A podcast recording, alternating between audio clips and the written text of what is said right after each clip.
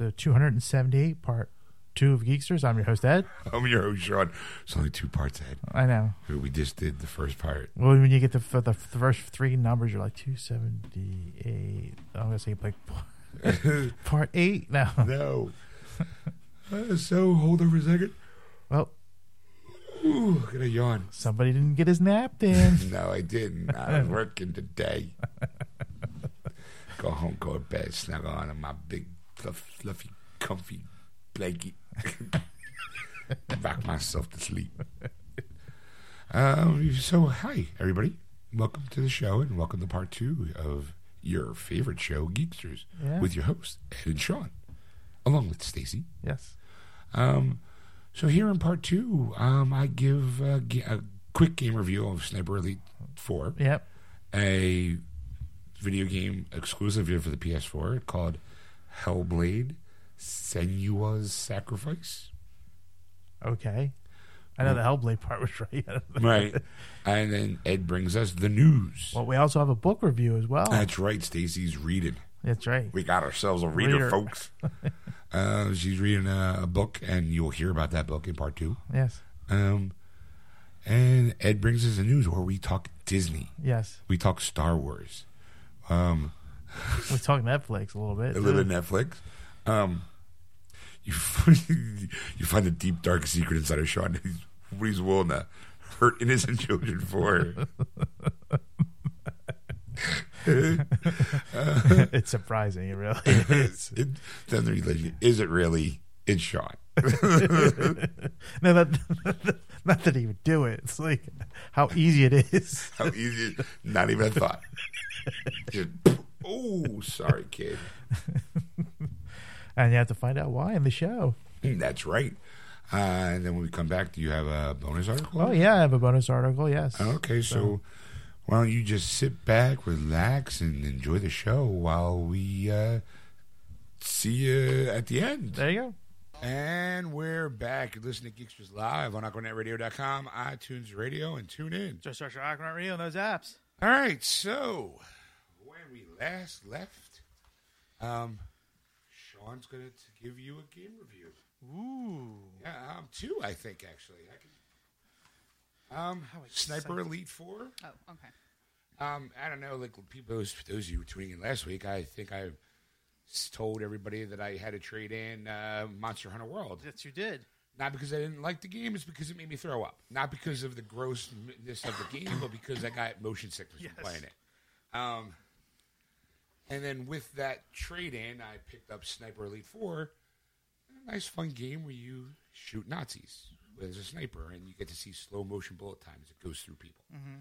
Um, favorite good series. It's a lot bigger game. That's not the real reason why I'm doing this. In it, this is because um, this weekend there's a game I Stacey and I both are really interested in. Okay. but it's a digital download game. I think it's only available for the PS4. The name is called Hellblade. Uh, Senu- Senua's Sacrifice. Okay. Okay. Uh, basically, it's a dark fantasy action adventure game developed and published by Ninja Theory. Uh, Self describes as an independent AAA game, it was created by a team of approximately 20 developers led by blah, blah, blah. Anyway, the idea is that Senua is, um, for lack of a better term, trying to resurrect her dead boyfriend Okay. you know, the man she loves. Um, it's set in Norse mythology. She's like a, um, a Viking, uh, or you know, and she's traveling through hell to try to get him back. Okay. Now, the idea is it's the reason why it's it's it's not a long game. It's like ten hours long. Mm-hmm. It's like thirty bucks, we were talking about it. And I'm like, you know, thirty bucks is not bad. I mean, everyone when we looked at the ratings, everyone gives it like five stars. It was, and it, you know, so I'm like, you know what? Why not? Um, Right. Here's the couple of the things that always made me really interested in it was the fact that Um, the the part of the game is um, when she's down there, she gets infected by I uh, I would say kind of a mystical disease that kind of travels up her arm. The more you die, um, and the idea behind it is is that when it reaches her brain, she's gone, Okay. gone completely. And by gone completely, I mean that the game will erase your saved game. Wow. All right? Permadeath. Permadeath. Like real, not like, oh, I finished it. Now I got to, let me just go back to my save point. Nope. You got to start right from the beginning again. Now, granted, I died a couple, quite a few times. It wasn't like, hey, 10, you got 10 lives and that's it. Yeah. No, it's a very slow. It's not a. a- It's going to take a long time for you to reach that point if you even get to it. Okay. Yeah. Uh, it's very story driven. Um, there's a little bit of, I would say, a Dark Souls or uh, aspect to it. Like, there's these characters that come up. They look kind of creepy. It looks like something out of Silent Hill. Um, and they have like swords, and they got to time your attacks and dodge and parry. And that kind of unlocks like the next gate or whatever. There's collectibles. There's like a story. You walk up to this wall, and there's like a glowing glyph. Is best way I can describe it. Okay. and that it'll narrate like a story about Odin and about you know Hell and or, you know or Hela it depends on who you want to talk to, um, and Loki and you know and I'm like all right you know this is, I'm getting interested. But the really really cool feature of it for me was that there's moments where you have to unlock a door. And in order unlock in order to unlock that door the glyphs like appear on the door and they kind of for lack of a better term are burned into your character's retina you know, and that you kind of see like a ghosty, Im- ghostly image of, let's say, the letter X, Okay. whatever glyph that represents, right? Right. You now have to find that it's hidden somewhere in like a little area. in mm. like the landscape. So Right. you have to like line up certain trees or something or or a rock formation that makes it, but you got to have like the perfect angle and you got to search for it and it's very puzzle-ish. Yeah, it's, it's very like you have to kind of manipulate the 3D space that you're in, mm-hmm. Right. in order to kind of align the glyph correctly. Okay. You know, and, and, and it un, you know it helps unlock. Those are the keys to unlock the door. It's fascinating because you kind of have like, hey, look, here's you're in a forest, and now you have to find this this rune that looks like the letter P. So you kind of have to walk in there. and there. Now they do help you. Like the closer you get to where it's located, the the um, the letter, the glyph, kind of highlights around the area and starts getting a little brighter. Okay. So you get warmer. Yeah, You get right, warmer. right. Very, Uh, very, very oh, hot. ice cold. very Very- hot and coldish. Right. Very. So when you get to that moment, you, you have to look around and go, okay, well, there's a tree that kind of looks like it's out of place, and let me see if I spin the camera a little bit. Okay, I see this branch and this branch kind of connect, and if I turn Maybe just if I go up higher, yeah, you know, and then next you know, when you hit it, it brightens up, and you kind of you look over the door, and then that glyph is now gone. You know, and sometimes it's like one, sometimes it's I think the most I've had was three so far. I'm assuming it's going to get might get bigger as I go along. Okay. Um, I also think I'm kind of almost done the game too because it really is only eight to ten hours long. Okay. Um, and there's a point where you have to go through this um, these trials. Like, you come across your sword gets broken, and you need there's uh, a mythological sword that you can get, but you have to earn the right to get that sword, and that's where you have to kind of go through these um, trials. It's not super like difficult, but I, you know, like I was there's this one moment like she was she was napping when I was going through this this stage where it's supposed to be pitch black, and you got to use your sense. You, you kind of have to use your senses of hearing. And your character's kind of walking with her hand out, and you can kind of see like a faint, like white light. It's like black and white, mm. and you can see just out of eyesight of her these things just moving. And it, I gotta be honest, kind of creeped me out a little bit. And this was broad daylight because I couldn't couldn't quite see what was going to happen, and knowing that if I die enough times, my save game is going to be gone. So it kind of made me care about it, what I was doing. Mm-hmm. You know, for the most part, like I think I, I got better with fighting some of the characters um, when they pop up. Like, Sure. You know, I think I learned how to do combos. I found out I found out that there's a focus thing where you can kind of slow time a little bit mm-hmm. and get like it's like a like a special move indicator Right. it's really really good. It's like thirty bucks. I can't like I can't. If you have thirty dollars to spend, mm-hmm. It's a really good game. It's gorgeous. Yeah, it's pretty as all hell. Really, really pretty. Okay. You know, also I think that there is the ability. I think there is replayability because I know I missed like three of these little panels that tell the story. I can't find it yet, and I'm kind of I don't know if I can go back and get it again. I might mm. actually have to do another playthrough to try to find those other ones that I might have missed. So Okay. because it doesn't really give you the opportunity to kind of you can kind of go back and look around some more, mm-hmm. but I, it feels like a little lackluster because I'm like, well, I could wander around if I wanted to, but I kind of really want to see what happens next. Right. Like, so I might do like a second playthrough, and there's got to be a, a kind of like a like an achievement, I guess, a trophy achievement. Mm-hmm. To maybe maybe possibly get through the game without ever dying might give you like a little hey good job here's Right. a little something something for you Right. but it's it's really gorgeous and it's not overly complex and it's challenging. I think the the permadeath thing kind of makes it a little bit makes it feel uh, like a heavier game than it really is because you just know like if it makes me a little more cautious about what I do now. Yeah. You know, because there's just these moments where I'm like, I see these guys, I'm like, I know how to handle it, but I still get anxious. I'm still kind of button mashing because I'm like, fuck, I can't, I want to die, I don't want to die, don't want to die, no, no, no. Right. And when I do, I'm like, like, am I one step close? I died enough times, like have her arms completely black, and I'm like, oh, I don't know, it, it's not starting to travel up any higher yet, but it's Right. definitely blacker than it was when I first started. Yeah. And I'm like, oh, I got to start watching my, I, I, I got to start watching where I go and start what do I do? And when a guy comes up that I have to fight, I calm down a little bit and mm. time my shots, and it, it becomes kind of challenging on its own, you know, because mm. I because I care about the character.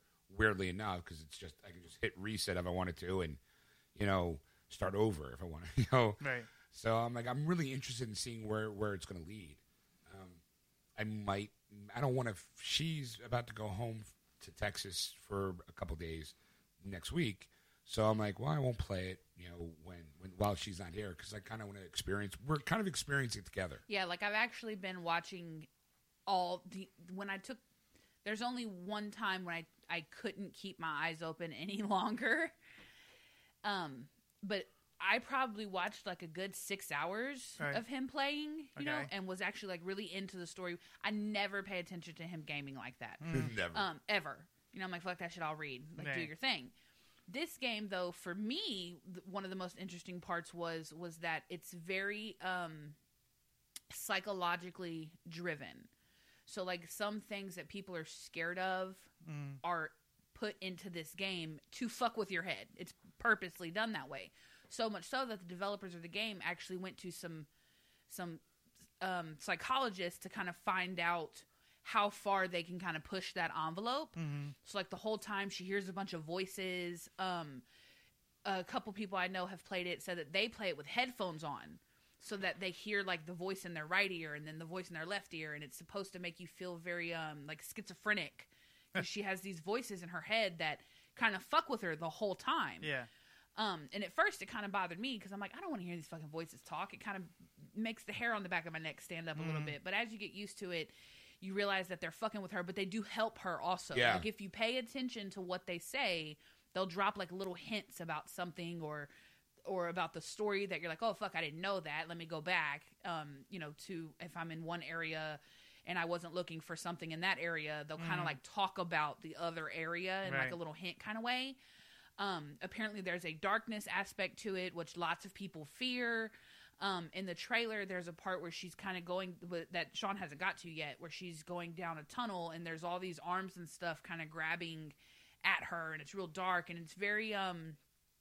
If you're scared of things like that, it's gonna fuck with your head a little bit. You know what I mean? Um, so for me, the fact that these developers went and talked to psychologists to kind of find out how far they can push that envelope is fascinating to me Right. from a mental standpoint. You know what I mean? It's definitely supposed to seriously fuck with your head a little bit. Not in the sense where it's like a horror game, you know, like a but more of like a psychological thriller type of game. Gotcha. Um it is stunning. Um the the artwork of her face and the the land that you're in and at one point you're like on a beach and mm-hmm. Sean was reading or listening to one of the little story things that you glow, I guess, mm-hmm. for lack of a better term. And his camera was just down low enough that you could see the shore like watching up. You know, like when, when the water will come up and then kind of go back, mm-hmm. and you'll see like the the, The tide break of it. in and out. Yes. Yeah. Um, and the sand was bumpy enough, and because I grew up on an island, I know what that looks like in real life. Like I spent my whole life at the beach, mm. so as soon as I seen it, I was like, "That's really, really done." super authentically. Mm. The sand was bumpy enough that the way that the water rippled over it was almost a carbon copy of how it happens in real life. Mm-hmm. It was like those because I'm an artistic thinker, those small things to me make a really big difference for me personally. Mm. Um fascinating game. It was I was able to like watch a bunch and sometimes Sean would be looking for the little things that are that that really it, you know if you look at a light bulb and you look away the light will be burned mm. into your sight for like a few minutes or whatever that's how the letters that you have to or the the glyphs I guess Yeah. that you have to look for they're kind of burned into your your sight mm. Um and there's certain points sometimes they're really tough to find like Yeah. really tough some of them you're like oh boom it's right there and then other ones you're like fuck where is this mm. and the little things are glowing so you know you're in the area but you still just can't fucking find it mm. so there was one point where, and this isn't really a spoiler, he was on a bridge and there was like a random pole that had nothing else to do with it. There wasn't one on the other side, mm. so it wasn't like two poles that held something up and one of them just got knocked out. Like it just wasn't. So I was like, babe, that pole's going to be part of that. He's like, how do you know? I'm like, because artistically, why would you put that there if it didn't have anything to do with it? You know, like you have, and he's like, I didn't even think about it that way. You know, so I felt like I didn't have the, the controller in my hand, but I was like the co-pilot. you know what I mean? Um, it was, it's, a, it really is a very interesting story. Um, because you have to fight like a god of fire and a god of, of illusion, and I guess fire is a thing for me personally. So there was these moments where she's like running through all this fire, and the houses that she's in is like caving down. So for me, I could feel like my heart racing as Sean's running through it because fire is a thing for me. And then the illusion guy that you fight the whole time, what you think you see is there, you'll turn around and then you turn back around, it's gone, or it'll just kind of like pop up on you, not Yeah. like in a jump scare kind of way, mm-hmm. But like you'll look off in the distance and you think you see this big ass dude standing there that he's clearly moving when you're looking at him, and then if you pan the camera just a hair and then turn back to it, it's like a statue. So it'll kind of because it's a permadeath, you're so into it Yeah. and you're so um, aware of what's happening to you that those little things that happen make you go fuck, and it kind of makes your heart race and like your palms a little sweaty, and I mean it really does Yeah. get to you, not in the sense of like oh this is scary, I can't play it at nighttime or anything like that, but in the sense of you can just feel that your senses are heightened because you it, it's a like a high stress situation, you know what I mean? So you can hear everything better and there's no smell vision, so you can't smell like the wood But I mean, that would be really cool. I was telling Sean, I thought it would be fascinating if it was like a virtual reality game. I don't think that it is, um, because then you you would have the headset on and you would look and something would be there and it would be right in your face. so I think it would be just a little the level of quote unquote scariness, and I use that word real loosely, would be heightened if it was a VR game with headphones on. Like it really, re- it feels immersive without it being VR and without it being headphones because I watch him play, so he obviously can't have the headphones on. Right. Um, but if you did, I could only imagine what it would do to your head if you could hear those things and see it right up close like that. And I, I, to be honest, I don't know if I could watch it being played that way. Yeah, I, I was there with those voices. At first, like she said, you kind of go, okay, it's just noise in the background. But I did notice, like, while I'm fighting, sometimes one will pop up behind me, and all of a sudden I can hear behind you, Right. Mm-hmm. and you're like, whoa, and you like you quick dodge, and you like just get missed, get hit by a sword, and you're like, what the fuck? And there's a lot of different voices. Yeah, and there's and they they have chit chat and there's like a narrator Mm-hmm. who kind of you kind of almost feels like she's telling a story about this character who Mm-hmm. might not be alive anymore. and Senua will will argue with them. Yeah. she can hear them, and they fuck with her head, and she doesn't like it. And you know, there's some points where she'll tell them to just shut up because they're just overflowing her brain with all this talking.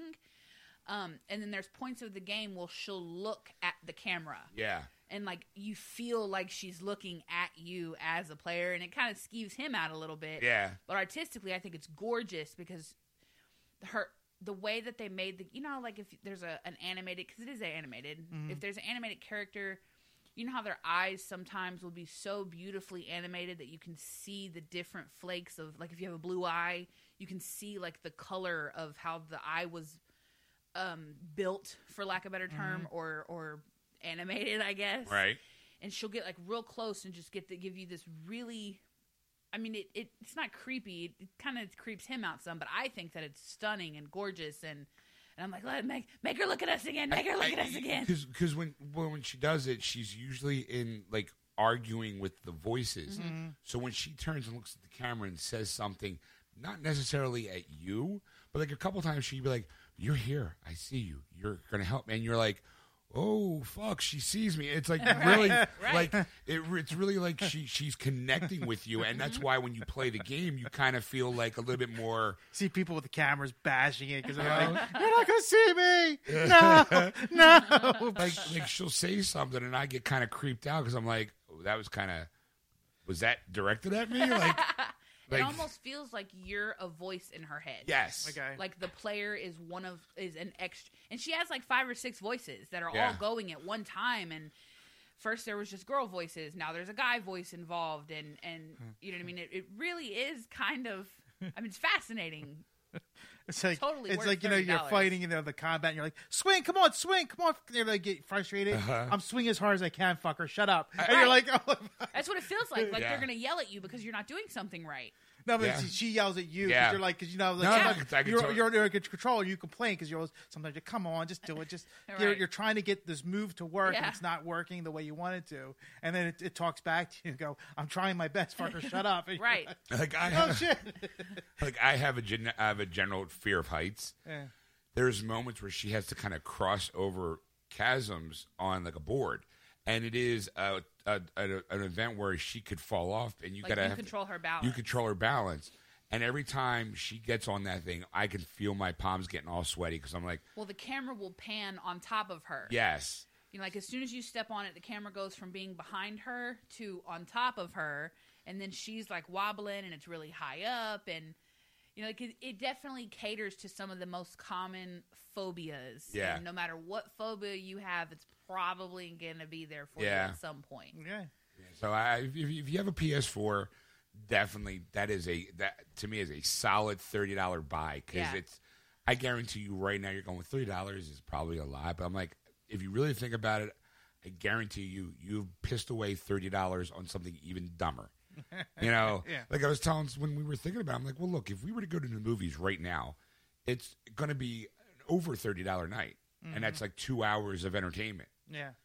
here's a chance again eight to ten hours for 30 bucks and it, it it's a who knows? Like what the hell? Why not try it? And everybody that she's talked to and some people i knew really liked it and i'm like eh, you know what? I could be $30 invested in that game. Yeah. sure why not? Okay. and not at all disappointed i, I for like now With I, anything. in anything by it and like i am very rarely do i go back to play games there is that part of me that wants to replay to see if i can do it without getting killed once Okay. you know, it's that that stubborn streak in me going. I, I know, I know, I can do it. I can do this.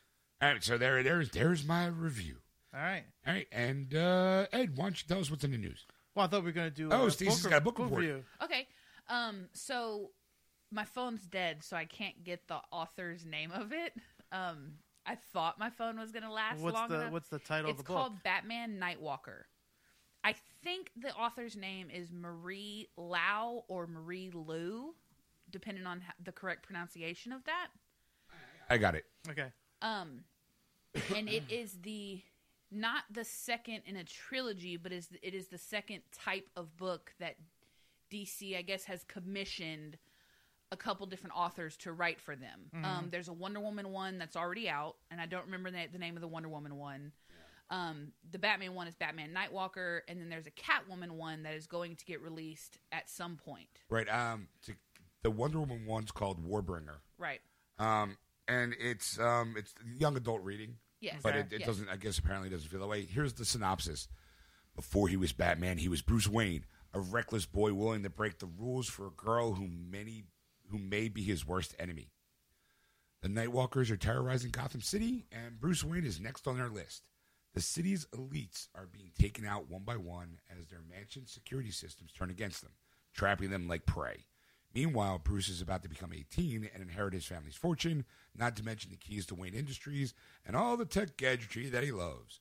But on the way home from his birthday party, he makes an impulsive choice and is sentenced to community service at Arkham Asylum, the famous prison that holds the city's most nefarious criminals. Excuse me? Madeline Wallace is a brilliant killer and Bruce's only hope.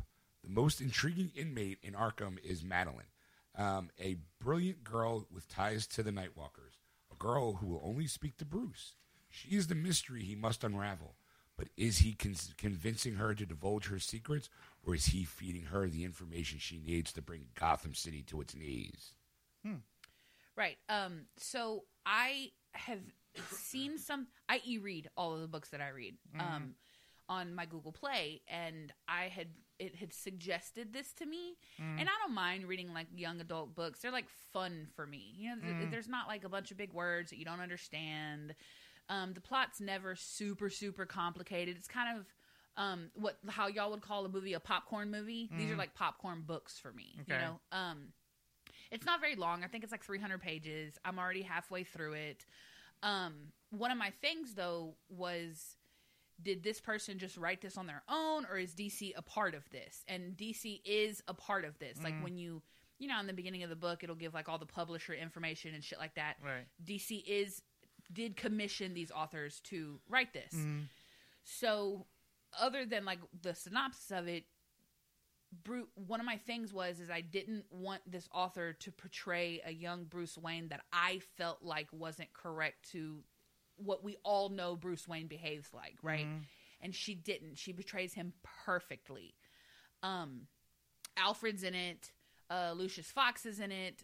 The way that she portrays Alfred is just as amazing because Bruce is really young and really hot-headed and Alfred kind of has to put him in his place a lot and is really sassy and sometimes you don't get to see that sass of Alfred. Sometimes it just feels like Alfred just submits to Bruce, when in reality, that's not the relationship that they have at all. Um, Harvey is in it as a very, very young Harvey. Um, there's a couple characters in it that I think are supposed to be nods at actual Batman characters because the uh, the Nightwalkers isn't a Batman thing. Like it's a completely new villain uh, group of villains, I guess. Um, This Madeline Wallace is not a Batman character. It's, it, she created these new people and then happened to bring some people that we all know and love along for the ride as well, like Harvey and Alfred and Lucius and all of that.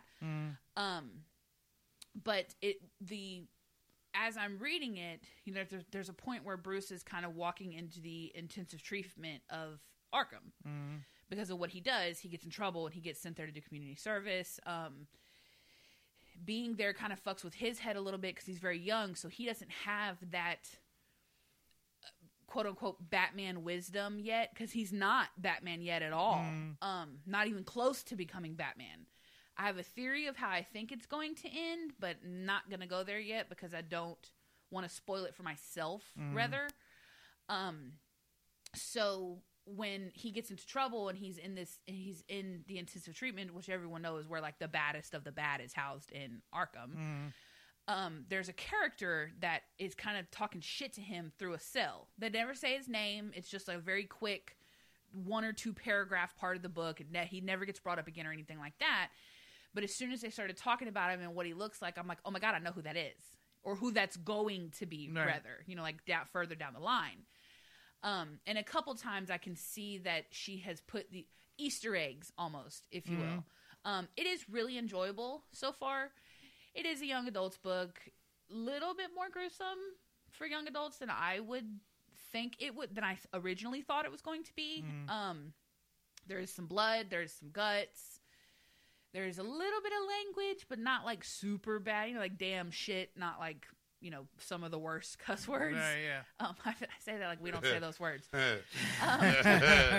Language lady. Right. Language. um you know the the the relationship between the Madeline character and Bruce that is just I'm at the beginning of that of the growth of that um is fascinating as far as you I really do want to know is she going to play is she going to manipulate him or is he going to manip- be able to manipulate her? Because she can kind of read him really well and it kind of scares him and fucks with his head because he you know bruce is a very private person and Right.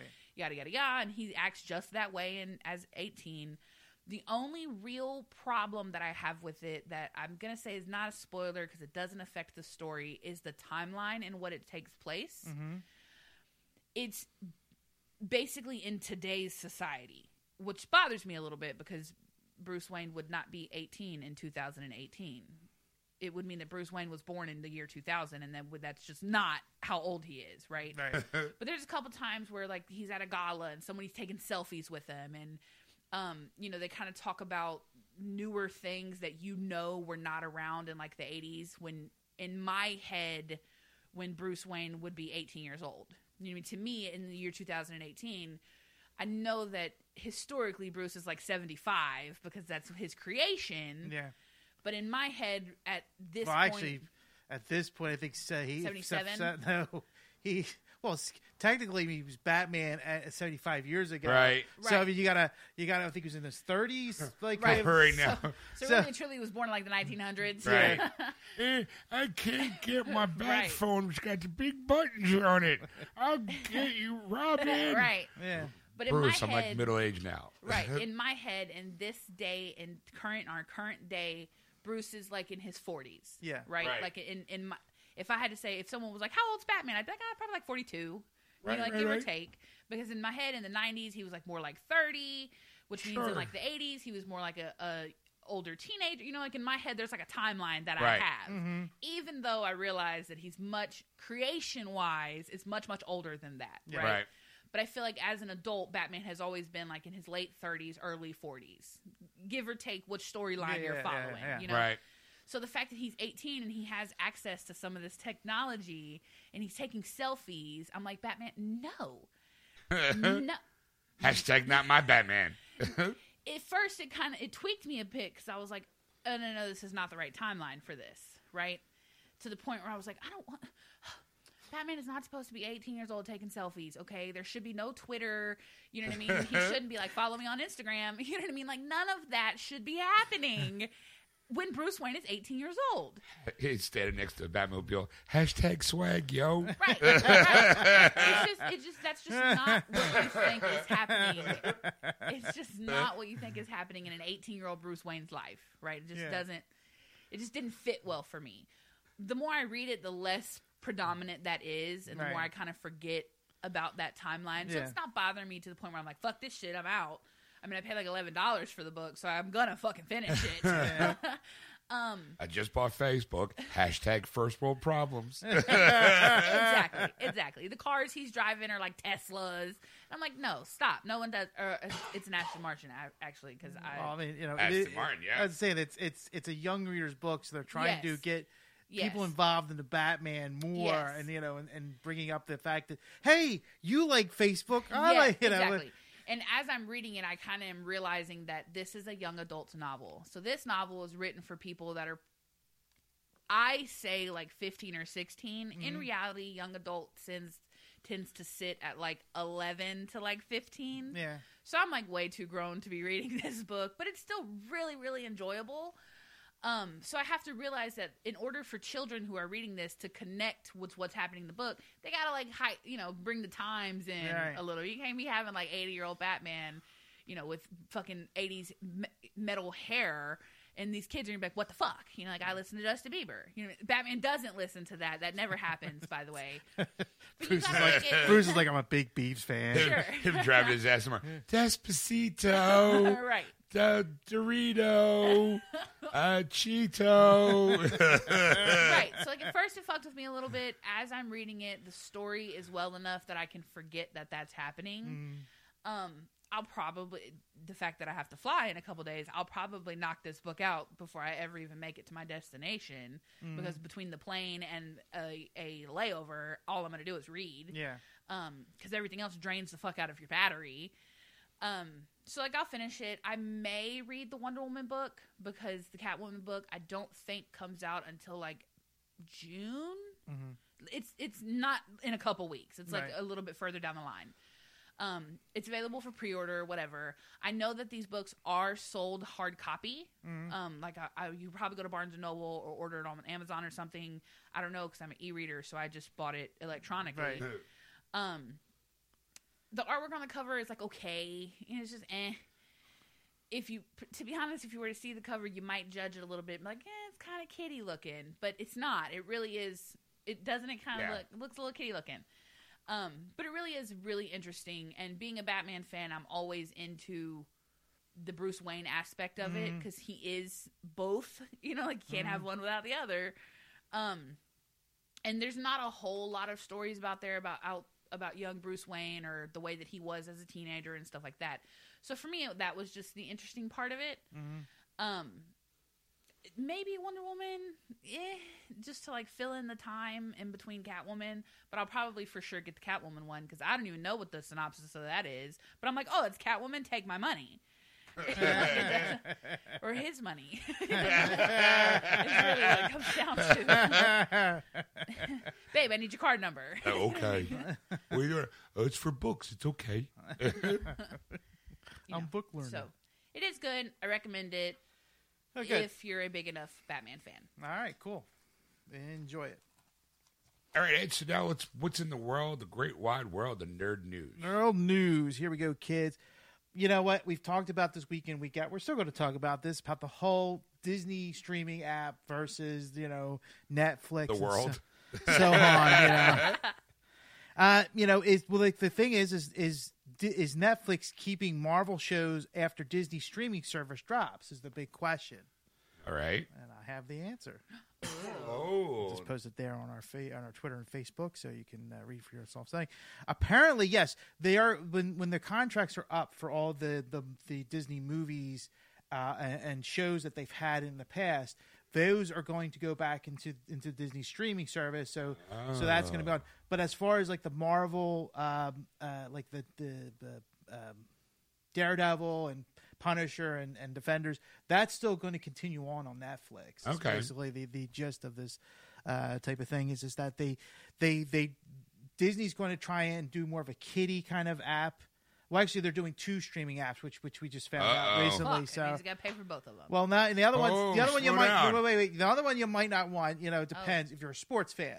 oh no, Since can't. Fox, since they bought all the Fox Sports, Right. you know, s- channels and stuff, they're going to use that as part of their streaming service to to keep that to get that going. Start. That's why part of the reason why they bought Fox's uh, entertainment media- ESPN. Yes. So, well, Do they own ESPN? I thought they owned ESPN already. Oh, maybe they do. Oh, anyway, right. Anyway. well, it's Fox Sports one and two, and the the the sports Okay. channels and all. So they they those are going to be in one streaming service, and of course the classic Disney movies, and as well as like newer uh, animated uh, movies are going to be there.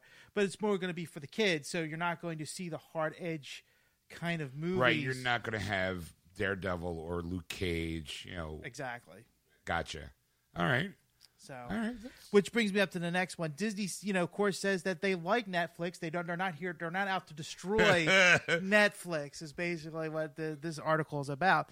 Um, the the CEO uh, Kevin Mayer of uh, um, of Disney, excuse me, uh, has gone online and says, you know, no, we we we, we like Netflix. We we honor. We're still going to honor our contracts with, with with Netflix. We ain't got no beef with them yet. so so far we can play nice. Yeah, so like there's no competition. I mean, because you got your Hulu and you've got you know Sure, there's a lot other of- streaming devices. So it's it's for them to dominate was it's going to be very difficult at this point. And you know, it's you know they which I think that they can really actually do easily. Let's let's be honest. It's, it, it's Mickey and them. It's you know. No, right now The we- House of Mouse. The House of Mouse. Look, look. We know there's plenty of chases, but you're gonna come back to me. like, you want that new Star Wars movie? You're going to come to me. That's right. You're gonna go after the big D.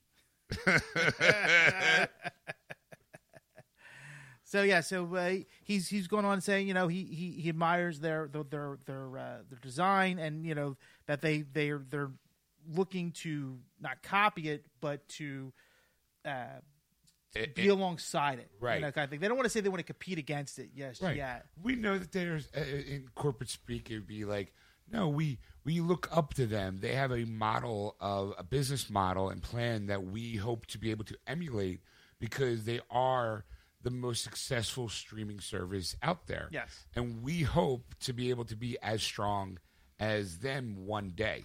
When really, in speak in, in real wor- real world speak, is more like Netflix has got the lockdown for now until Disney decides to go. this is what you're getting. Yeah. And everyone's gonna be like, oh, shiny and new, and it's got Disney, and it's like, it's a small world after all. And then we will crush our enemies and kick them over. I. we will pierce their heart like the dragon of the storm. Well, let's let's be realistic. Not knowing anything, in which obviously we don't, but not knowing anything. How many times do you think Disney has made conversation with Netflix trying to purchase their streaming service? Like, Yeah, Probably like once a year. They're like out to oh, out to dinner every time. Yeah, yeah, yeah. We're going to go out to dinner. You want to come along? So how's that Netflix doing for you? You know, if you ever want to buy, if you ever want to sell, Right. yeah, you- and they make jokes Yeah, about it, like- like the gaze, the reaction yeah, of the. You like, know, hey, come on, come on, spitball. How, how much you want for Netflix? you can't afford it. Come on, come on, come try me, try me. Like forty billion dollars. Oh, okay, okay.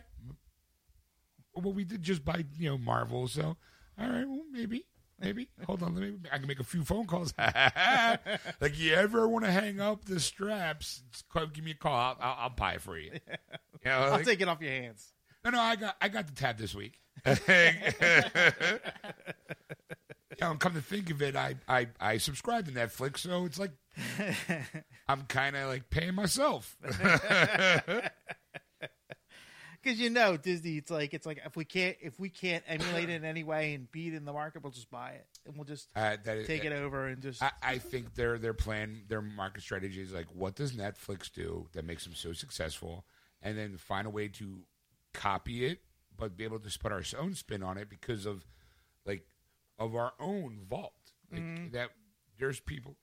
Excuse me. There's people out there. Like, let's face it, I'm getting it. yeah. I'm getting it not because of myself, but because I have a Disney, a foul mouthed Disney princess over here.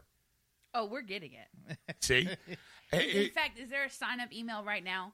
Like, can you pre order this? No. Yeah. No, Like- there's you there's, could- there's no information yet on it. Only that it's coming out in 2019. That's the best guess estimate. right. On. Like if I could, I'd be pay, I'd be paying for it right now, Yeah. and that Yeah. way, be like, you know, oh, sh- here it is, Sean. Here's a package, and thanks for being a, a you know a, A free member. a premier member, and in support. Here's you know a autograph photo photo of Mickey Mouse, you know, and it's just the same Mickey photo, just photocopied. You know, everyone's got the same one. you know, welcome to here's your tickets to the.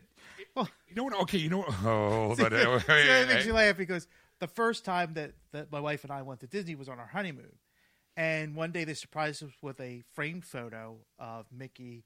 Behind the behind him is the magic the the castle, and it's handwritten like like like you know.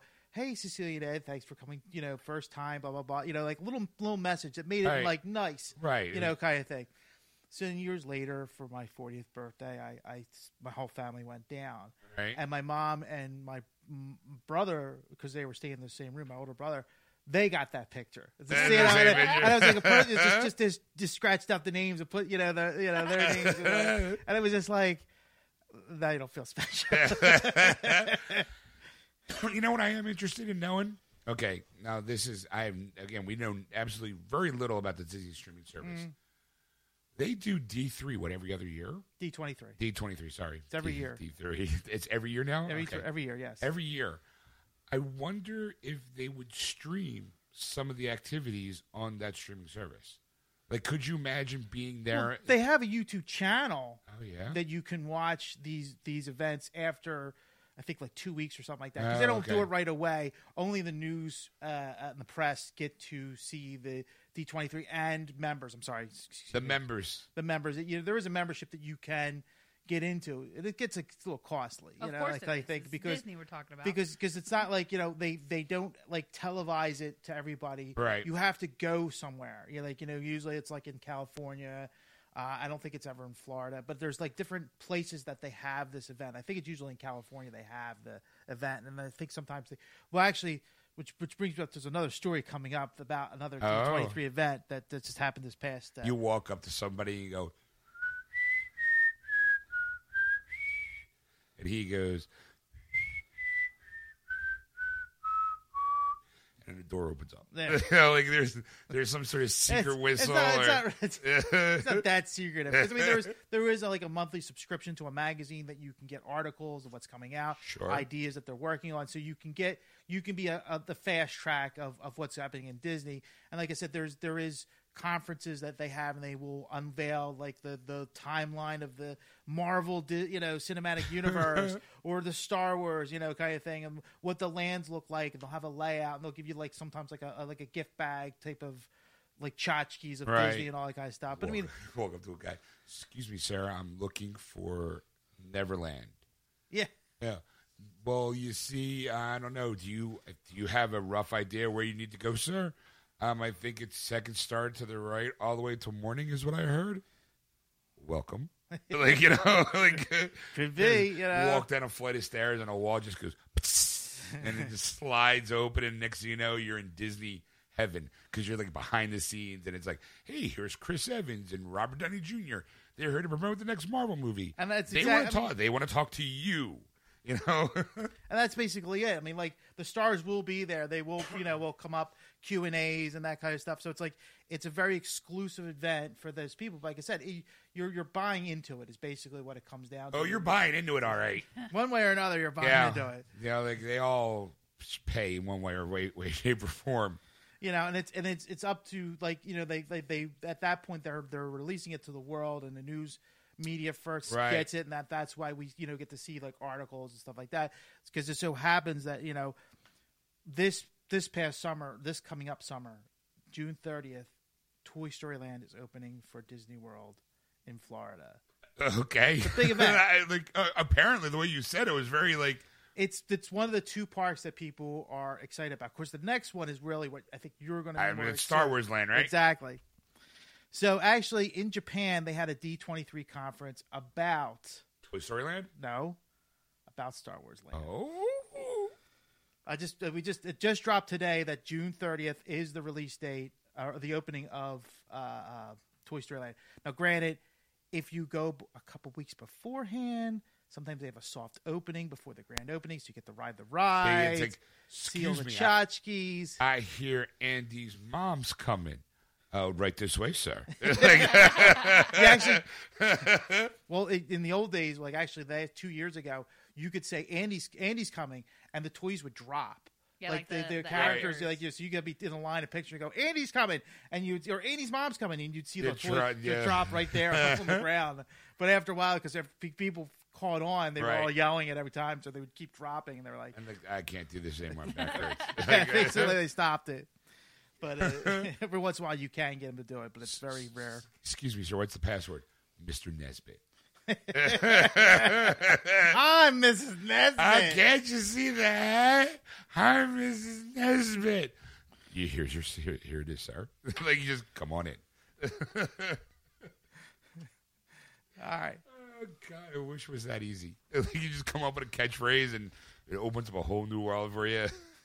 Trust me, there's there is a lot of different things you could do to open a new world. Like I have a a Disney Visa card. You can show that card and get you into places in the Wow. park. That you know, it's just like it's like, hey, you know, hey, look, see this? It's my uh, yeah, because we got Mickey a, Mouse Club ID. because we got we got a we got a couple fast tracks through. We got to get the pictures of Kylo Ren and, and Chewbacca and, and the different characters for Star Wars in the in the Star Wars museum. And it was like like it was a long line. I mean, it was like like it looks like like a like an hour and a Right. half that you're gonna wait for this thing. I just flashed my card. We were in ten minutes. You know? Excuse me, sir. I believe you might have dropped this. Oh, I'm sorry. No, no, it's mine. I apologize. Let me put this back. Oh, sir, welcome to the uh, the line. Uh, apparently, you are a VIP, very important person. So why don't you come back? I impressed impressed my my wife's family a lot. Oh, we, yeah, that's right. because we did it once and then we came back and I'm like I'm like oh there's the guy and I'm like I'm like watch this and I'm like I'm like right this way sir and I'm like "Well, I have my entourage with me. and they're like, "Ooh, Ed, they know him here." Well, anyway, they they in Japan they just recently had the D23 conference uh, about Star Wars Land and apparently there's a hotel. I we've mentioned that in the past. We mentioned that, yes. And some people are kind of uh, about it only because you're pretty much locked into this hotel. If you're staying there for a couple days, you're you're you're not that you can leave and you, Uh, well, you yeah, can it's go not like park. I'm here to spend my my week in, in here's my room. You can't get out. You're like, oh shit.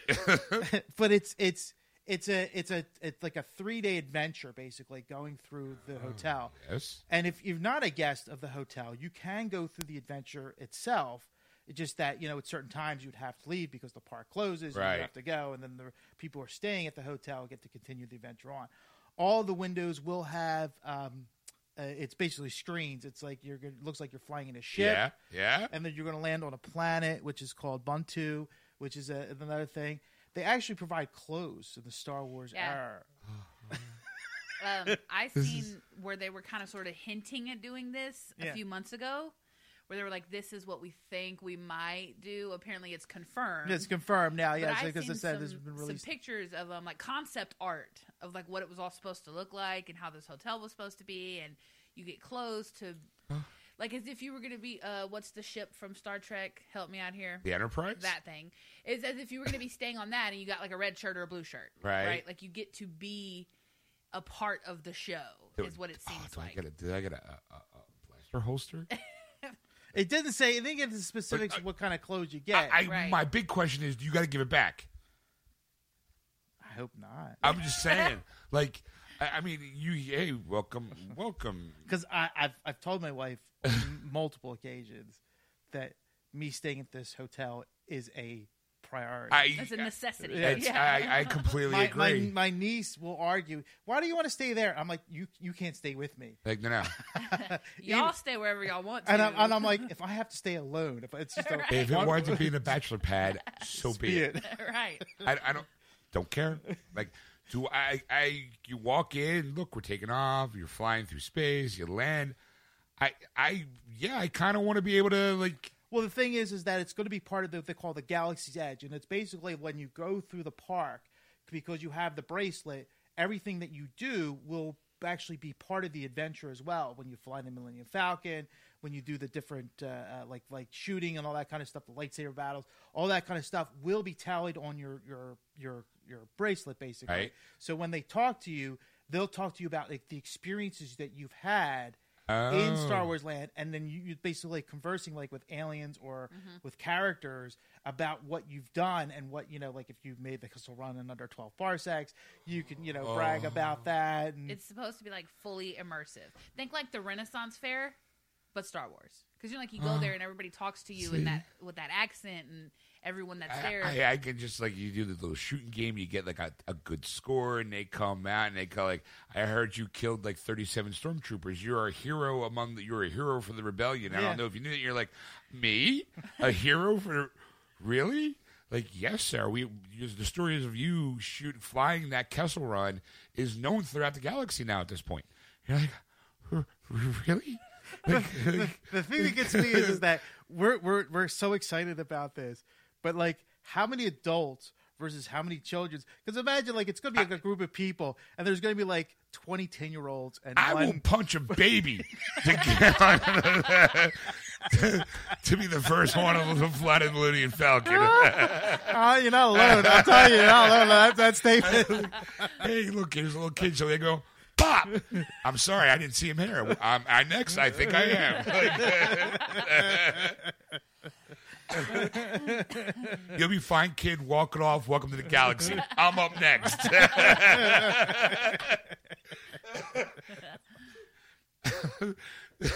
That's good. I'm not throwing that far off. I'll be like, yeah, I probably would do it too. yeah, see, your Stacey's gonna be extremely embarrassed. She, I'm, my I'm gonna be embarrassed the whole time. My, She's gonna talk. My to- wife's completely embarrassed because there's a there's a march that comes in. It's usually around twelve o'clock, whatever. It's Captain Phasm and all the, the the troopers, and they come marching in, and I'm like, down with the root, down with the first order. I'm yelling, and they're like, shh. shh. I'm like, no, shut up. It's it's my time. This nobody knows me here. Shut up. You got to talk to the princesses. This is my time. my time. I'm this. Can't you see the hat? I'm Ed. I'm in Star Wars land. You call me General Ed.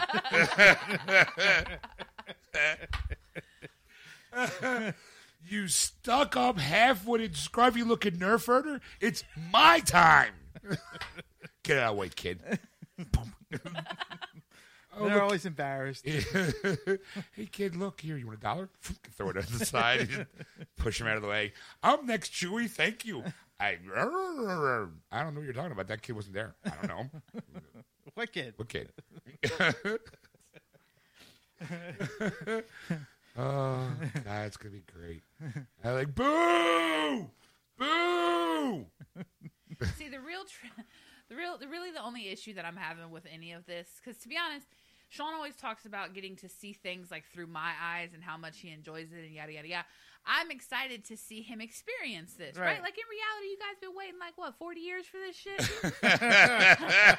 you know what I mean? Our whole uh, lives. So like I get it. You know what I mean? Like I'm excited to have to see him in these moments, right? Except my re- the only real issue I'm having with this is now we're going to have to go stay for a lot longer than a few days because if this whole Star Wars thing is like a few day process, if you think that we're going to Disneyland, Disney World and I'm not going to see the rest of the shit there, you're nuts.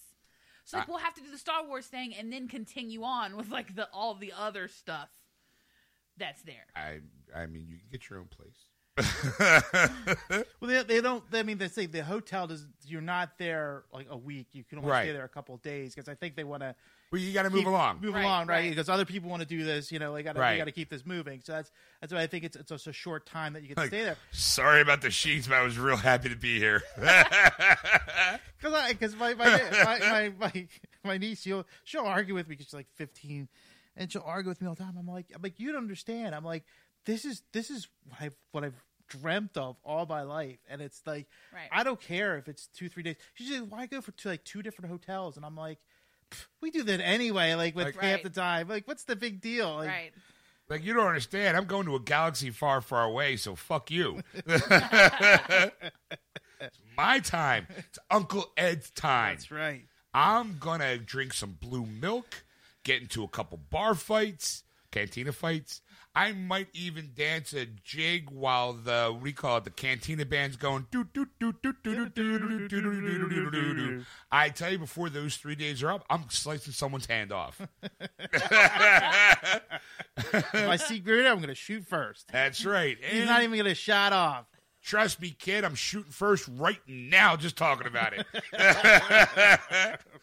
no, I went, uh, that was a little too far. Get out of my way, kid. I going for that blue milk first. Sit there. Um, my my legs are going to be on top of every table I sit at. just, just leaning back. It's right. What do you want, kid? Uh, don't you know who I am? I'm the guy who shot 17 stormtroopers back there at that ride. I'm a big name. I'm wanted in 12 parks. I'm impressed. You'll be dead.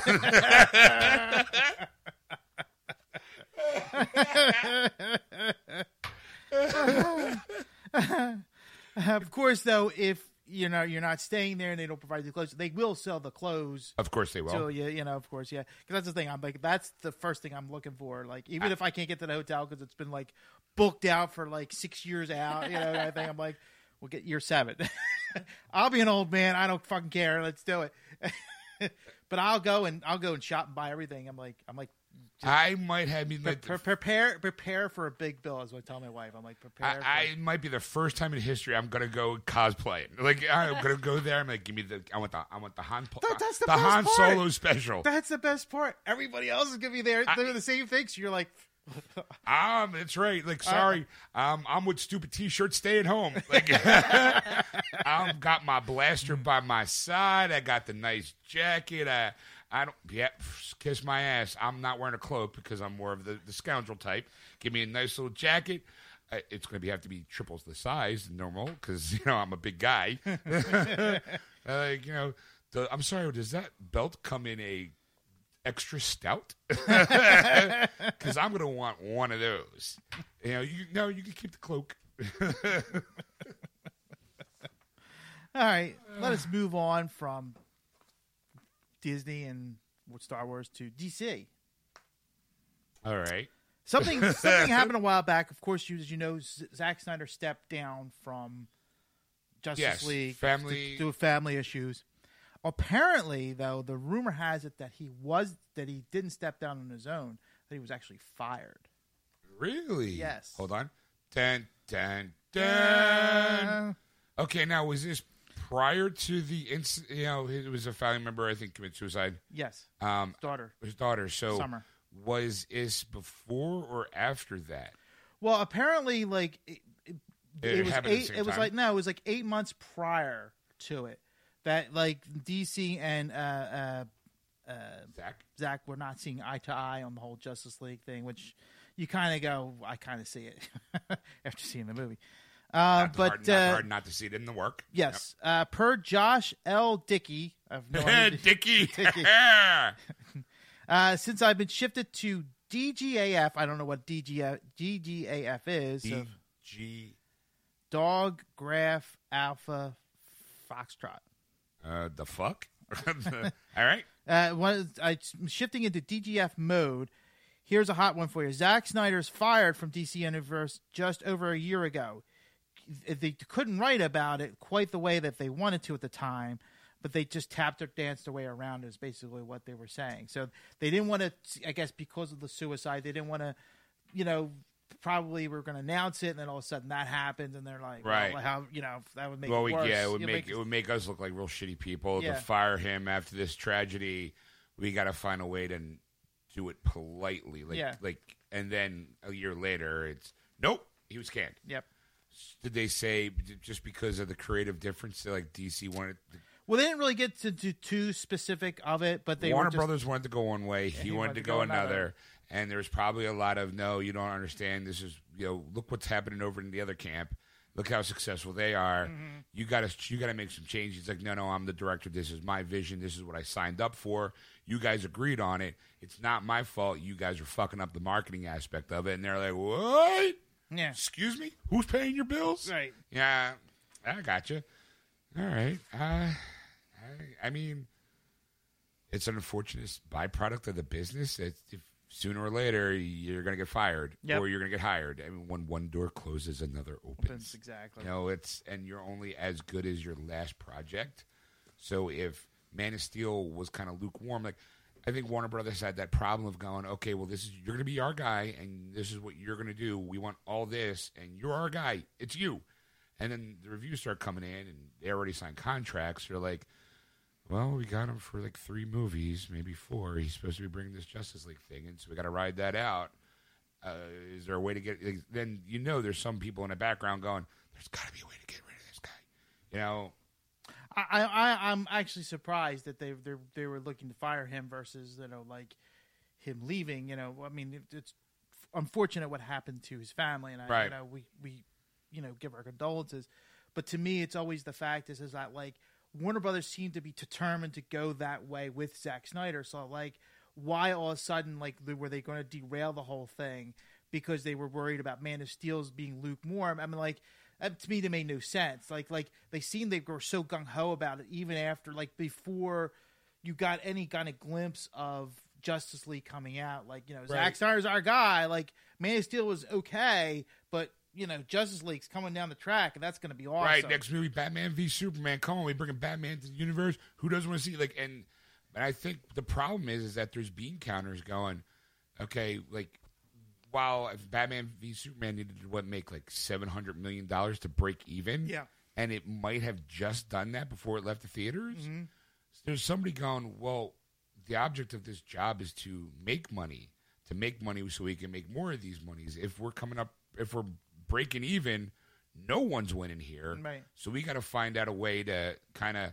There is a Marvel film that you know only cost a hundred, you know, maybe two hundred million dollars, and it made that opening weekend. What the fuck? Why can't we're a business? Right. sooner or later, someone's got to pay for that price.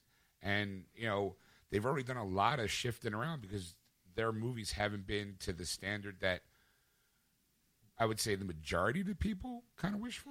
Like, Well, that's that's that's always like like that ambiguous like I don't know question because you go you you you have so many DC fanboys out there, you know, downing the the Marvel universe and how horrible that is and DC so much better. But I'm like, well, the numbers prove it. Like like let's look at this just financially. Like you know, Marvel's kicking ass every time. with it, and then you know, and there seems like no stopping it. They took Black Panther, which to me is not a strong first tier character. You know, I think he's third string at best, or maybe second string. You know, Right. I'm not. It depends on you, you, you know, whoever you talk to about it. But it's like, look, he just kicked ass. He made two hundred million dollars, it. you know, and he crushed it. It was like great, you know. I mean, like, you know, and I'm like, I wasn't a strong fan of, of his of his the character, but I saw the movie and I enjoyed it, and I'd see it again, and you know that kind of thing. So you go, well, you know, like you gave me Suicide Squad, you gave me, you know, and then none of those movies, I'm like, yeah, I can't wait to see this again. Like, like to me, it was like, ah, I saw it. I'm uh, happy I got it done and over with. It's off my bucket list, and I can move on now my life. And I, I think the people who complain about the the most are the people who don't understand the the business side of the show business. Mm-hmm. Like it's like, well, no, it, how can it not make money? It made a hundred million dollars over the weekend. Yeah, but and the movie cost two hundred and fifty million dollars, and it made two hundred fifty million dollars. No, no, you forgot about to add the advertising budget. You forgot about the the marketing budget and all those kind of things. Like, which is why Justice League needed to hit nine hundred million dollars.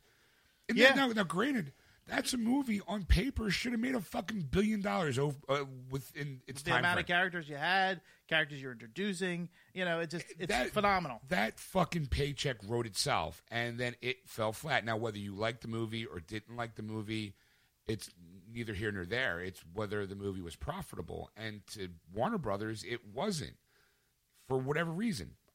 Reason is is because when you look at how much was cost versus how much it made, it wasn't as big as they were hoping. which which brings me to my my new theory about this whole thing is the fact is that I don't think Warner Brothers is looking at this at the right picture the correct way. Like I, don't- I don't think they they when they when they throw these numbers up there that they're looking at it correctly because Disney's obviously doing something different than Warner Brothers is. Not so much the characters and the story and the, the special effects because DC has that. It's not like they Right. don't have. It's not like crappy like. Didn't even look like Batman. It looked like a drunk guy because he had a beard. Right. You know, like you know, like you know, I didn't really see Henry Cavill's mustache at all. Really, I'm like, you know, it didn't really, you know, faze me, you know, at all for that whole mustache gate. But the the idea is, is that I think Disney's made some business transactions behind the scenes that makes it more lucrative for them to make a profit versus what Warner Brothers is doing for their DC products. I think they have to do that. I think they have to make some business plans in terms of buying certain things and going, okay, let's make a let's get a let's get a marketing company that will work in us, not for us. Right. You know, like let's let's have that. Let's establish certain things that we can do that that will bring this to the forefront because the only thing I always see from Warner Brothers is more trailers and the more trailers I see it for it the more I'm going you know and it's just Right. like and like is, was that the right idea and like maybe that maybe they should pull back I mean Disney doesn't give you that much they give you a teaser and then they give you one trailer and they may give you a second one Right. but the second one might be like two or three scenes more than they gave you the first time, and you still have no fucking clue until you see the movie. What All- was it all about? All the trailers about Black, about Black Panther, I never knew what the plot was. yep. It was Black Panther jumping from a car to another car, landed on the. It was looked cool Yeah, it gave the cool effects, and that was it. with a kick-ass soundtrack behind it, and I'm like, fuck, I'm there. Like Yeah. y- that that purple black motif they got going on. Mm-hmm. I'm like, that that looks cool, and the movie was gorgeous just from the trailer. For the Justice League, I'm like, wait, is that is that Flash? I can't tell. It's a little too dark. Like, you know. And and I get it. Like some people want the grittiness and the the quote unquote realism of of the, their DC universe, but somebody's going, yeah, that's great for you, but on the bigger spectrum, where we're not selling toys. Yeah. Like, you know, and it's not about, and someone would be like, well, it's not about selling toys. It's about, you know, staying faithful to the comic book. And it's like, well, no. I've, how many people do we know alone get all their comic book knowledge from the movies, Right. not from actually picking up a book? I mean, her own sister is a huge Harry Potter fan, never once picked up a book. Mm-hmm. Yeah. Refuses to, in fact. You know, it's like how many people are Batman fans because of Christopher Nolan. Christopher Nolan? how many, you know, if That was you- a Batman fan because Adam West. I mean, right? You know, like how can you, how can, I actually picked up a Batman comic. right? Like all. some people are, you know, Superman fans because of Christopher Reeves or because of Henry Cavill, but never once thought to pick up a book. Mm-hmm. You know, and it, it's it's kind of like that's the market they're going for, and the comic book person is kind of a, a secondary thing. Right. It's like you know, like I saw that they released another trailer for Ready Player One, and looks still looks great. I read the book. I love the book, and I know that the the writer of the book had uh, he wrote the screenplay. The screenplay is different than the book. It's got to be Mm-hmm. to be able to reach a broader market, you know. And the book was written to be kind of an homage to his the stuff that he loved, like the '80s movies, Back to the Future, Star Wars, all that kind of stuff. But if you're going to be telling this story now, you have to incorporate all the other pop culture icons that have happened. Like, I am not a Twilight fan at all, but I can say that Twilight was had a very huge impact on popular culture. So if I'm going to do a movie that kind of celebrates pop culture in one way, shape, or form, I would probably throw in a Twilight in there just for the sheer fact that it was a phenomenon. Mm-hmm. You can't get away with that. Like you can't just go, "Well, I didn't like it, so therefore I'm not putting it in." You kind of have to play nice with everybody, mm-hmm. and I, I think that that's like when I see people kind of bitching about it, going, "Well, it's not like the book." I'm like, well, you know what? It's you have the book. Read it again. Don't go to the movie. Right. You know. And Like I kinda- said, I, I haven't I haven't read the book for Ready Player One, and I'm not going to. I mean, I'm going to be with those people. Yeah. I don't think. But like watching the trailer, I have no fucking clue. but I'm so in because I'm like the the visual effects are so stunning, and the idea, the premise that I'm getting in my head is kind of interesting. And I'm like, even if I'm not even close, I'm like, it's still going to be a great movie. Like because you're going to have all these little pop culture icons. Spielberg's directing. Yeah. it was like, hey, here's a movie about uh, '80s and how much I loved. Like, it's it was a, the book is a love letter to all the movies that we saw when we were teenagers that helped mold pop culture the way it is today. And all of a sudden, to get the guy who helped create that go, you know, hold my beer. I'm going to make this movie. Yeah. you're like, what? That's like, Yeah. for me, it's like, oh well, I got to see that. It's like. Spielberg has been so out of he's been he's been busy too making real life movies in my opinion. It's like, hey, The Post, Schindler's List, you know, Lincoln, all true stories about real people and while they're compelling stories, I, I kind of always felt like he kind of lost his his sci-fi part of him. Mm-hmm. And all of a sudden out of nowhere he's like, you know what, hold my beer. Like I'm going to bring this movie to show you guys why I am who I am. I'm hoping because the last sci-fi movie I think he made was like War of the Worlds, but it was an homage to the original. Uh, AI I thought was good, but it wasn't really his movie. It was Kubrick's last movie that Spielberg helped finish because Kubrick died. Right. But after before that, I can't think of any other like sci-fi. No, I mean, yeah, he- saying he's doing he's doing more more uh, heartfelt kind of movies. Yeah, and you go, well, you know what? When you you you build your reputation on Close Encounters, E.T., Jaws. Jaws. Jaws. was the first hundred million dollar movie in history. you know, and you and you go, you know, these these are the these are the classics that everybody will go see, and you know, and you go, well, you know what? Now, I mean, maybe he was looking for the right project. I mean, because you know, Spielberg has an eye, so you know, Yeah. if you give him a script and you go, what do you think? And he goes. Now you know what it's it's good, but it's not my caliber good. Right. Like like I need something that will make that like I can make a good like good picture out of. Like I can do this, and I think that's the reason why. I think he's just he was just looking for the right project, and this, you know, came along, and he's like, how can I turn this down? I, I, I also think too, like someone probably sat him down and was like, you know what? There's a lot of logistics here because you got the Iron Giant, you got the car from Back to the Future. Um, I see Freddy, and he's like, I, I think there's like a couple Star Wars glimpses in there. He's like, you know what? Hold on, I, I know Bob Zemeckis, I know George. Let me give him a call. Right. Hey, look, I'm making this movie. I need you own this guy. Can I borrow the? Can I borrow the the? Fal- Can I borrow the DeLorean for a couple scenes? My character needs to drive it for the. Look, I'll buy you dinner. Yeah, sure, no problem. Yeah. Just, you know, because if there's a, a Mount Rushmore of '80s directors, it's Lucas, it's Spielberg, it's Cameron, and it's Zemeckis and Tim Burton.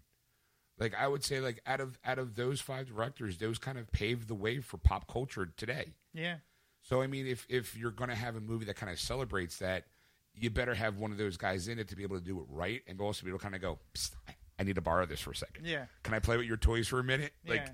just to do this one thing, and you get right back. I, I, that's why I'm looking forward to it, man. Well, I, I think also think too that's like how can you how can you turn it down? Like if you if you had an '80s product pro, property and they want to put it in Right. a movie, you go. My my film can be relevant again. Like I like Huh? pe- the, the people go, well, "What's that from?" And you go, "Oh, it's this '80s movie." Blah blah blah. And I go, well, now I should see this movie because it's now in this movie. Like it's it's an add on almost. Like Yeah. free press. Yeah, Yeah, it it's Like a free, It's- it's free advertising is what it is. All right, uh, you want to call it a night? Yeah, let's call it a night. Uh, I got some bonus material that we can do. And, I, we actually have I actually have bonus material too for the people who listen to the podcast. Don't know why we don't ha- didn't have intros and outros oh, that's right. Yeah, we never show. never talked about we never that. talked about it. Why the people who are Well, like uh, so we it's actually a good story. It's a good story, which we will tell you when you download the podcast version of the show, which you can find if you go to our Facebook page, Geeksters. Go to the About section. You can find out where to get it. While you're there, might as well give us a like. and if you want to, you can also go to Twitter and find it there. But just give us uh, follow us there if you're not. Right. It's um, Geeksters. Of course, if you are listening to this podcast version and you do want to hear the show live, you can on Sunday nights starting around 7.30ish p.m. Eastern Standard Time here on AquanetRadio.com, iTunes Radio, or TuneIn. Just search Aquanet Radio on those apps. And of course, if there's anything that you've seen or heard on the show that you want to talk to us about or get our opinion on, just contact Ed at ed at wordswithgeeks.com. Or contact Sean at Sean at wordswithgeeks.com. And that's S H A W N. We'll see you next week, folks. Bye. Welcome back, folks. Welcome back, everybody. All right, Ed. Um, well, first, there that was part two, folks. Uh, now, here's Ed with the bonus article. Well, I'm actually going to leave it to you because I have four articles. Oh, I hear you. One might not be that interesting. So Okay. I'm- I'm saying, but uh, I'll give you the titles, All right. and you tell me which one you'd be interested in. Okay. Richard Pryor, white, Richard Pryor's widow says he did sleep with Marlon Brando. Okay, you said this one for last week, and I, I never didn't give you a chance to use it. All right. Uh, Kevin Smith has some blunt thoughts about the Venom trailer Okay. and how one shape of water actor feels about a movie's sex toys. And the fourth one's about Leonard Maltin and, and basically like Leonard Maltin, the, Yeah. the guy who's why why uh, the Animal Kingdom. Leonard Maltin. no Leonard Maltin is the film critic and he talks about how people are not uh, well actually we won't go with that one because that one's not really that exciting. Well, I'm kind of curious. What's he saying? Well, he says if you haven't seen silent movies, then you're not really a, a movie critic because of like today's you know society. Everybody's a critic, and you know if you're only seeing the current movies, then you know you don't really. If, if you haven't gone through all the other genres of movies, that you don't really truly belong to. Uh, okay, so now, so this guy is basically saying that unless you're an old fuck like him and have seen a silent movie, I have more of a right as to be a film critic than you do. Well, it, he just feels that if you're, just watching one series of movies, that you're not like a true Oh, movie okay. fan, like a movie buff or movie fan. Okay, see, like if you if you solely watch superhero movies, yeah, and you have so much to say about them, you can't really consider to be a critic because you have nothing to compare it to, or you haven't really experienced true film cinema right. until you've seen maybe like some of the classics, like maybe like Citizen Kane or a silent film of some sort. Right. I've seen Mel Brooks silent movies, so I think that counts. I've actually seen a couple silent movies. Yes, I mean every everybody has kind of dabbled, or most people so. have, have dabbled into that kind Have you of. ever seen a Charlie Chaplin film? Yes. You know, I, I think it it helps. Uh, I mean, I, I, I mean, the only up to date silent movie I know of is The Artist, and it won like an Oscar. Yeah. It was in bla- also in black and white too. So I Yeah. mean, if if you really want to get the nostalgia version of a, of a movie, And a more current version of it. right? Go see the the artist. It's a it was a black and white silent movie with a dog in it that everyone seemed to love. You know, I yeah. So uh, all right, whatever. Um, out of the other articles, the Kevin Smith one, it's it's not really even really an article. It's more of a blurb because they took from the podcast Yeah. that I heard. It's basically he's like, look, if you're going to show a movie about Venom, put him in the goddamn trailer Right. because he's not. It's just we saw it. Tom Hardy. Yeah. Yeah, we saw it in um, the trail. We saw the teaser in front of Black Panther, and Yes. it was Tom Hardy in a uh, MRI, Yes. and then or, also, or the back of his head for like three scenes where he's walking somewhere. right, and there's, there's nothing. The only you, if you didn't know what Venom looked like at the very end, where the, it turns into his eyes and his mouth, you wouldn't have known. And then it morphs into just the letter V. Yes. It wasn't until the the end card to kind of tell you, "Hey, it's Venom coming this fall." Right. Like you would never have known that it was anything related to Spider Man, anything related. Like someone could have went, "Did they redo V?" exactly. Like- like- it could have been anything. Like V, the the It could be like a new horror, like kind It, of thing. it, it could have been the old V TV show the aliens. Yeah. It could have been V for Vendetta. yes. It, it, no one would have thought Venom. Like Yeah. it was like, whew, I really hope, please, somebody got, give us something. You got to see the the symbiote briefly in a glass tube in the back of a truck. Yes. So yeah, okay. Well, it will reach uh, uh, uh, theaters October fifth, twenty eighteen. Right. So, uh, October. I'll see it. I'm always kind of, I'm always like, how are you going to do it? I do kind of think I know how they're going to do it. I think they're going to take the ultimate universe theory behind Spider-Man, behind Venom, was that a sci- it was Oscorp invented the suit to be um, to help cure cancer, and it wound up getting its own like mind of its own kind of thing. Anyway, so mm, there I just did two articles. Um, what's the other two? Um, Rich, Richard Pryor's widow says he did sleep with Marlon Brando, or I mean, how the one Shape of Water actor, The Shape of Water is a movie, actor feels about the movie's sex toys. Okay, the move, the sex toys that are inspired by the movie. Yes. Okay. Um. Okay, you know what? Let's do the Richard Pryor. I mean, the sex toys is like, eh. Uh, Or, or, or you know what? I, I did. I did see another one. I did, did mention the fact that uh, uh, the Room's Tommy Wiseau wants to role in the Joker movie. Uh, yeah, I heard that too. Uh, oh, hi, Mark. Oh, hi, Batman. Oh, hi, Batman. I did not shoot her, Batman. Oh, hi, Mark. I, I, I kind of want to see that movie though. Um, yeah, I really don't care about that guy. Okay. I, he just the only reason why he's actually even being mentioned in articles is because of the disaster artist. And let's face it, it's Franco doing a dead impersonation of this guy. Yeah. So now he's now he's back in like the limelight. So now he thinks he's like, oh, I'm to be somebody now. Yay! I kind of want to see the room. I really I do. do. I've seen a lot of YouTube videos, and they're always like top ten, like worst movies and all this stuff, and it makes the list. And they're like, they're like, you have to see this movie to see how terrible it is. Da, da, da. And they show all these parts of it, and I'm like, and there's even like like the breakdown of the room, and I've seen like that video, and I'm like, this is fascinating. It's terrible. I I really I mean I, I, I want to do like a double feature. I want to see the room and That's then what I was and, then, like- the disaster artist like that. the, the Blu-ray like has the the room and then the disaster artist. Like you can actually see the movie. oh, they have it. I don't know. I don't oh. know. I would like to see because the the movie itself, the room, is it the room? Yeah, Yeah. it's out there in the ether somewhere. I would like to see them put it on the on the, the Blu-ray along with the disaster artist when it comes out in Blu-ray, like as like a Double feature, like a yeah. special feature. It's Yeah. like, hey, you get the disaster artist, but if you, you here's a special limited edition one where you also get the room, Yeah. and like you'll have like a Franco and whatever guy's name is Wasu. Wasu do like an audio commentary over it. It'd be kind of funny, Yeah. you know. Um, okay, I guess the only really interest, semi-interesting one is the Richard Pryor Marlon Brando thing. Okay. Apparently, Quincy Jones said that the comedy and screen legends got it on. Quincy Jones dropped a, a bit of a bombshell in an, extremely candid interview with Valerian on Wednesday, including saying that the comedy legend Richard Pryor had sex with Oscar winning actor Marlon Brando. Uh, Jennifer Lee Pryor, the late comedian's widow, confirmed it to TMZ that it is true. Pryor was open bisexual and wrote about his sexual uh, relationships in his diaries.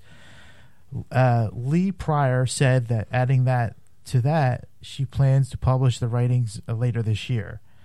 And uh, basically, uh, she tweeted that it's uh, if you listen to Richard Roberts' comedy early in his early stuff, he was way of his time on gay rights, and uh, that was basically it. But they also said it was the '70s. She said the drugs were still still good, and especially the Quaaludes. And you did enough cocaine, you'd fuck a radiator and send it flowers in the morning. Okay, so it's the, let's, let's paint a picture. yes. It's the seventies. yes. Stay alive, stay alive. And here comes Richard Pryor. He's at a party. Yeah. He's doing his drugs because he was a big drug user. Yeah. And all of a sudden, here comes Marlon Brando. it's the 70s, so it's big Marlon Brando. It's not slim, thin muscular. right Uh, but on, Brando the, was on the waterfront. yeah, yeah. Brando in the fifties was was a very very jacked kind of guy. He he would be a dashing movie star today if he was the younger version. yes. Um, so you got it's me, Marlon Brando. Hey, pass me that powdered donut. Mm. You come to me on my day of my daughter's wedding. you know, and you got I want to do that. That's a Fire's Lake. Richard Pryor's like, mm, give me some of that Brando. Uh, I think you're very funny, Rev Richard. Uh, I think you're very. You want to talk into this microphone? Uh, sure.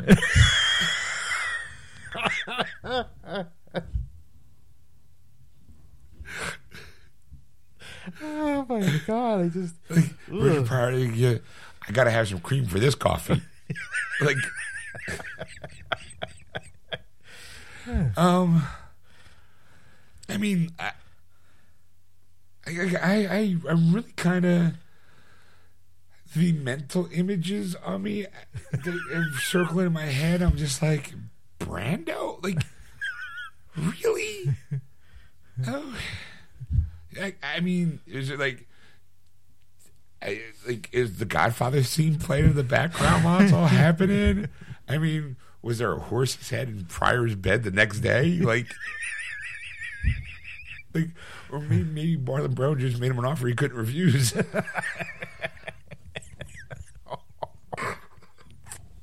oh, that was terrible. Oh, it was great. That was so good. I hit the mic.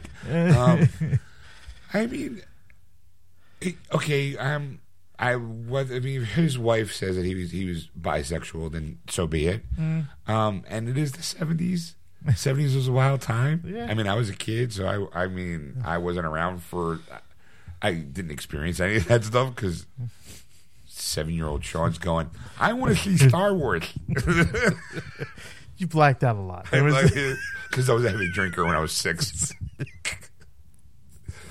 these Long Island iced teas are great. God, give me another round. oh, Fill my sippy cup. I need my Sesame Street's about to come on, Donna. That's my mom's name. I need my Jim Beam because I'm going to Mr. Rogers' neighborhood. Nobody understands me. Nobody. Shh, Easy Reader's coming on. Love that guy.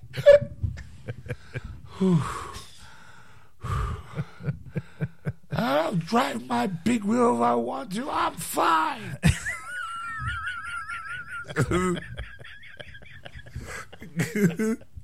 Tell me what to do. You're not the boss of me. Who is my stuffed animal? I gotta take a nap. My Spider-Man PJs, my Star Wars sheets. Like sitting there. Oh, you don't know how hard it is to be seven. People always telling you what to do, where to go. If I want to take a little eye at the edge, I should be able to. Mom.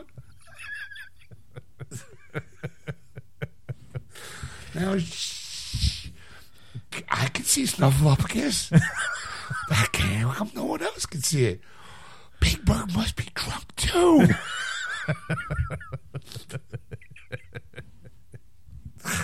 I, I when I when I watch the count, I count along with him. One gulp gulp, two gulp gulp. Uh, I could really relate to Oscar a lot. so crouchy. Oh, I should have had that. That recall. Where's my candy cigarettes? You look greener than Kermit. Sure, you don't know me. You gotta walk in my shoes, my seven-year-old shoes. got my got my big league chew.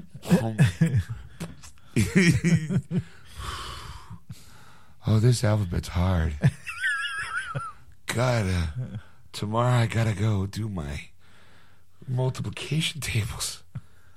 Oh, it's enough to drive a man to kill. I just want to be left alone, Mom. Don't tell me what to do. I'm gonna go. To, I'm gonna join the electric company. I'm gonna. Spider Man's gonna talk to me, and Easy Reader. That guy's gonna be something someday. He's got such a cool voice.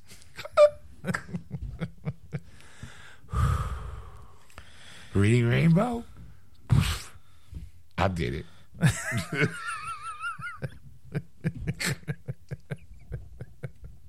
So walking around in like the Spider Man underoos, my gut all hanging out, candy cigarette in my mouth, and a big bottle of Jack. You, know, you don't understand what it's like. Standing out in the lawn. yelling at the neighbors for no reason. One sock. Oh, You know, blanket over my shoulder. Just standing under my footy pajamas. what do you call it? The, the, the ass butt the door flaps open. Just standing. It's cold out here. Why is that breeze coming on my butt? I don't understand. Muppet Show on yet? Because cause animals, it's like my spirit animal.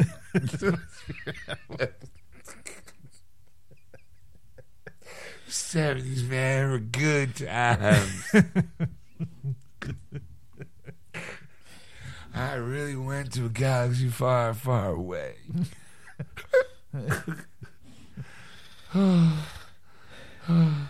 I guess so Richard Pryor had says right now. Good job. I mean, I guess if you're gonna if you're gonna put a notch on a belt, I guess that's a good big. It's a big, awfully big belt. I just, I mean, all right. Like, I, I, I, I gotta. I mean, you, you kind of, you kind of wish there were cameras back then, so you could like. I mean, I know it's gonna be grotesque and and hideous to watch, but like people- sweaty. yeah, it's very sweaty. But it's like like the people who know each other because you, you don't think Brando and Pryor would be two people that would like know each other like in a I, way. let alone be intimate with each other. yes. I just, I mean, in the 70s, I think a lot of famous people were bisexual, but it was still kind of under the, like, nowadays it would be like, oh, big deal. Right. Um, and 'cause it's more socially acceptable. yeah, like Paul Lynde was gay and everybody Yeah. kind of knew it, but they didn't talk about it. Like Charles it Nelson Reilly was probably as gay as the day is long. Yeah. But no one ever thought of that. Mean, the man wore an ascot as a career choice. So, which always made me question about Fred from Scooby Doo. like, are you really dating Daphne? Are you really after Shag? Come on. Like, but I'm a kid. What, do- what do you want? I'm, there I am sitting there drunk off my ass watching Scooby Doo. You know, Hey, would have gotten away with it with those pesky kids. yeah, you know, I mean, Shaggy did a lot of drugs, so you could Fred, Sure. Fred could have got a piece of that. Sure. Uh, that, did that dog talk? Sound like he was talking. Sound like he said, uh oh. Just with a bunch of R's in front of it.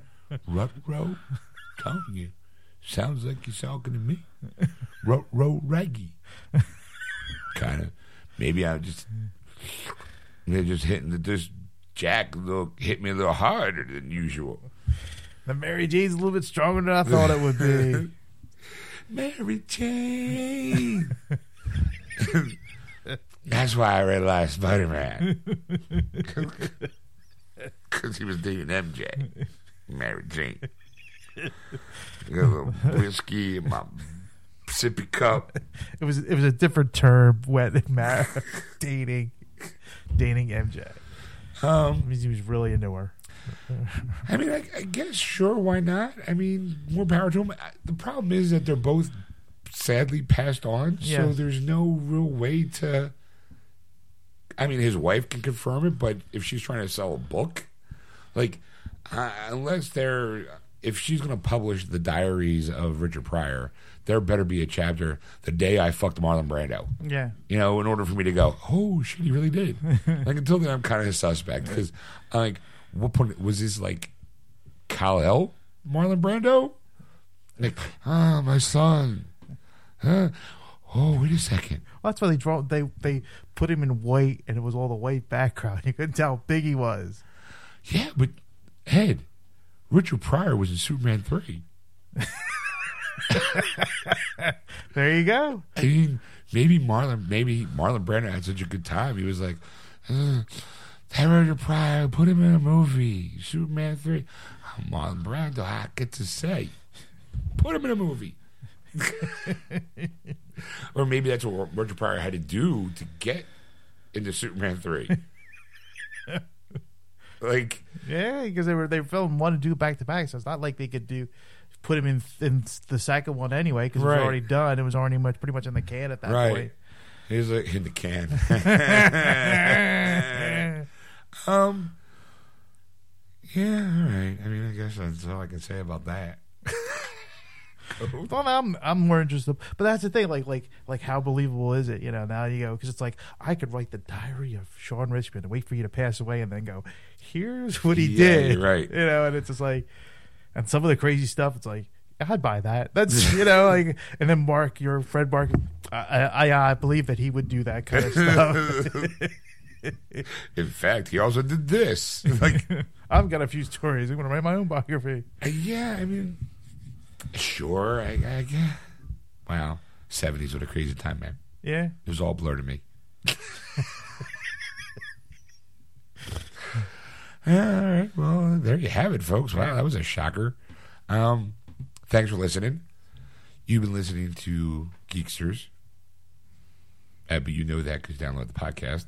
But if you do want to catch the show live on, we do it on Sunday nights around 7.30 p.m. Eastern Standard Time on AquanetRadio.com, iTunes Radio, and TuneIn. Just talking at radio on those apps. Don't forget to go to our Facebook page, Geeksters, and give us a like. Follow us on Twitter at Geeksters. And, but of course, if you'd like to contact Ed on anything, you can contact him at ed at wordswithgeeks.com. Or you can contact Shawn at Shawn at wordswithgeeks.com. That's S H A W N. See you next week, folks.